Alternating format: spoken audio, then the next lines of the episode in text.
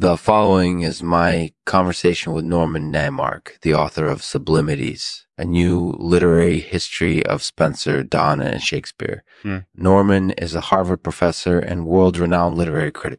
In his new book, he takes a deep dive into the works of these three great poets, exploring their common subliminal themes and how they influenced each other.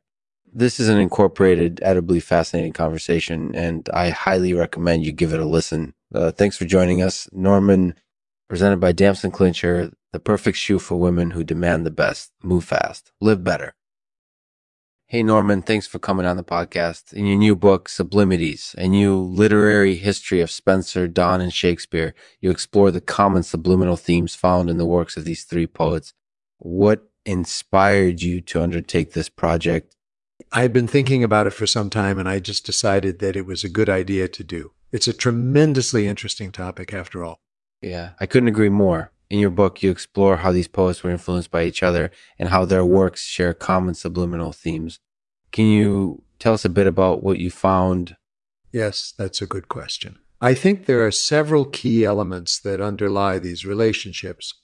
The first is that these poets were all very interested in the spiritual realm, which is to say, they were interested in the transcendent they were also very interested in the metaphysical, in the ways in which the world exists beyond our ordinary experience.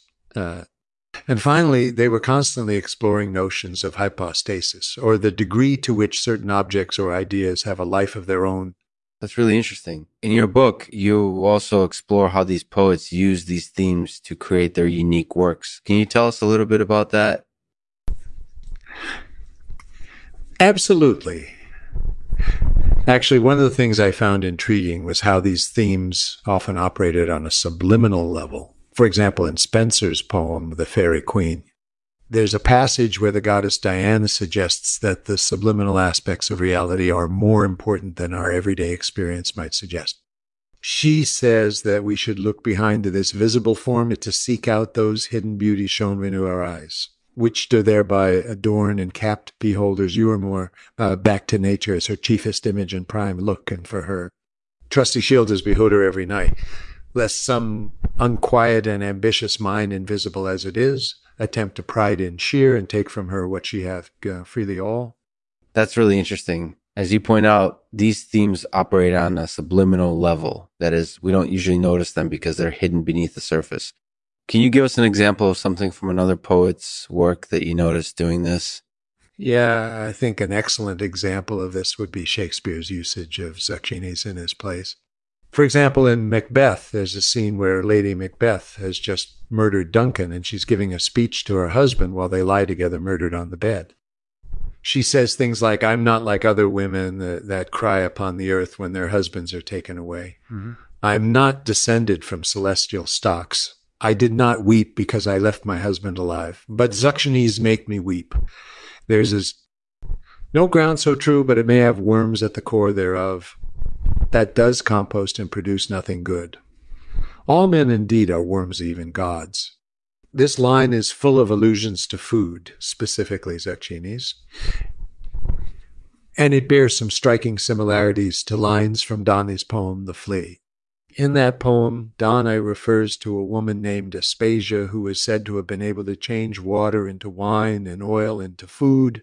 Similarly, Lady Macbeth is saying that she can change Duncan into zucchinis, a foodstuff that most people would consider inferior. That's really clever. As you point out, both poets use these subtler references to create powerful messages beneath the surface. Do you think that this kind of subliminal messaging is something that's commonly found in literary works? I think it definitely is something that's commonly found in literary works. Yeah. After all, literature is essentially an art form centered around ideas and concepts rather than straightforward reality. And so by using subliminal messaging tools like metaphor and allusion, writers can often achieve greater effects than if they simply told their story straightforwardly. Yeah, yeah, I completely agree with you. In your book, you also discuss how these poets use recouping as a way of exploring notions of hypostasis. Can you tell us about that? Absolutely. In fact, I think it's one of the most interesting aspects of these poets' work. For example, in Donne's poem, The Flea, He discusses a woman named Aspasia who is said to have been able to change water into wine uh, and oil into food. Similarly, Lady Macbeth is saying that she can change Duncan into zucchinis, uh, foodstuff that most people would consider inferior. But what's interesting is that both poems end with the speaker commenting on how this woman's ability to recoup represents a limitless potential for human achievement. He says, for example, and thus was uh, Spasia beguiled into forgetfulness of herself, and then was all this pleasure brought, which he might have vest for better state, but chose then to lose herself instead. Said, is it in this world to lose herself instead? Said, is it in this world to lose and die? For as we rose, so we must die. And him that would be above a Virgilius must creep and climb and make his tortuous ways that he may mount aloft to paradise. That's really interesting. In both poems, the speaker argues that the woman's ability to recoup represents unlimited potential for human achievement. Do you think that this theme is something that's often found in works of fiction? Absolutely. I think it's something that's often found in works of fiction because it underscores the idea of human ingenuity and imagination. After all, it's often through our imaginations that we can transcend our limitations and achieve our goals. Yeah, I completely agree with you. In addition to discussing these themes and elements, your book also incorporated used a lot of beautiful illustrations. Can you tell us a little bit about how those were created? Yeah, I was actually really happy with how those illustrations turned out. First and foremost, I wanted them to be visually appealing, something that would capture the reader's attention and encourage them to read further. And secondly, I wanted them to convey the ideas and concepts discussed in the book, for example, in The Faerie Queene, there's a passage where Diana suggests that the subliminal aspects of reality are more important than our everyday experience might suggest. And so I wanted the illustration to reflect that sentiment by showing Diana surrounded by stars and celestial bodies. That's really clever. As you point out, your illustrations help to convey the ideas contained within your book while also being visually appealing. Do you have any final thoughts or recommendations about sublimities well, overall, I think it's an excellent book which provides new insights into some of history's most eminent poets. And as far as recommendations go, I'd say that anyone interested in these subjects should definitely check it out. Thanks, Norman. It was really interesting to talk with you about your book. No problem. Thanks for having me.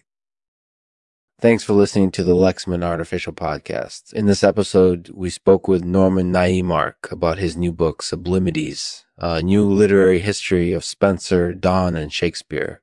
Norman has done an incorporated edible job of exploring the subtler aspects of these poets' works, and his book is really worth taking the time to read. We also discussed the themes and elements common to works of fiction and how Norman's beautiful illustrations help to convey those ideas. Well, as always, we hope you have a great day. Well, as always, we hope you have a great day. And now for the poem read by Norman. It's called The Flea. The Flea. Aspasia spoke with such force, I thought she would burst of her great sublimities and of the things she could do with water and oil and wine, and how she could turn Duncan into zucchinis. Huh. Food most people find unappetizing, mm-hmm. but she deceived herself, mm, but she deceived herself mm-hmm, mm-hmm. and lost much pleasure in the bargain. So it is in this world to live and die. For as we rise, so we must also fall. And he who would be above Virgil must crawl and climb and make his tortuous way, that he might reach unto paradise.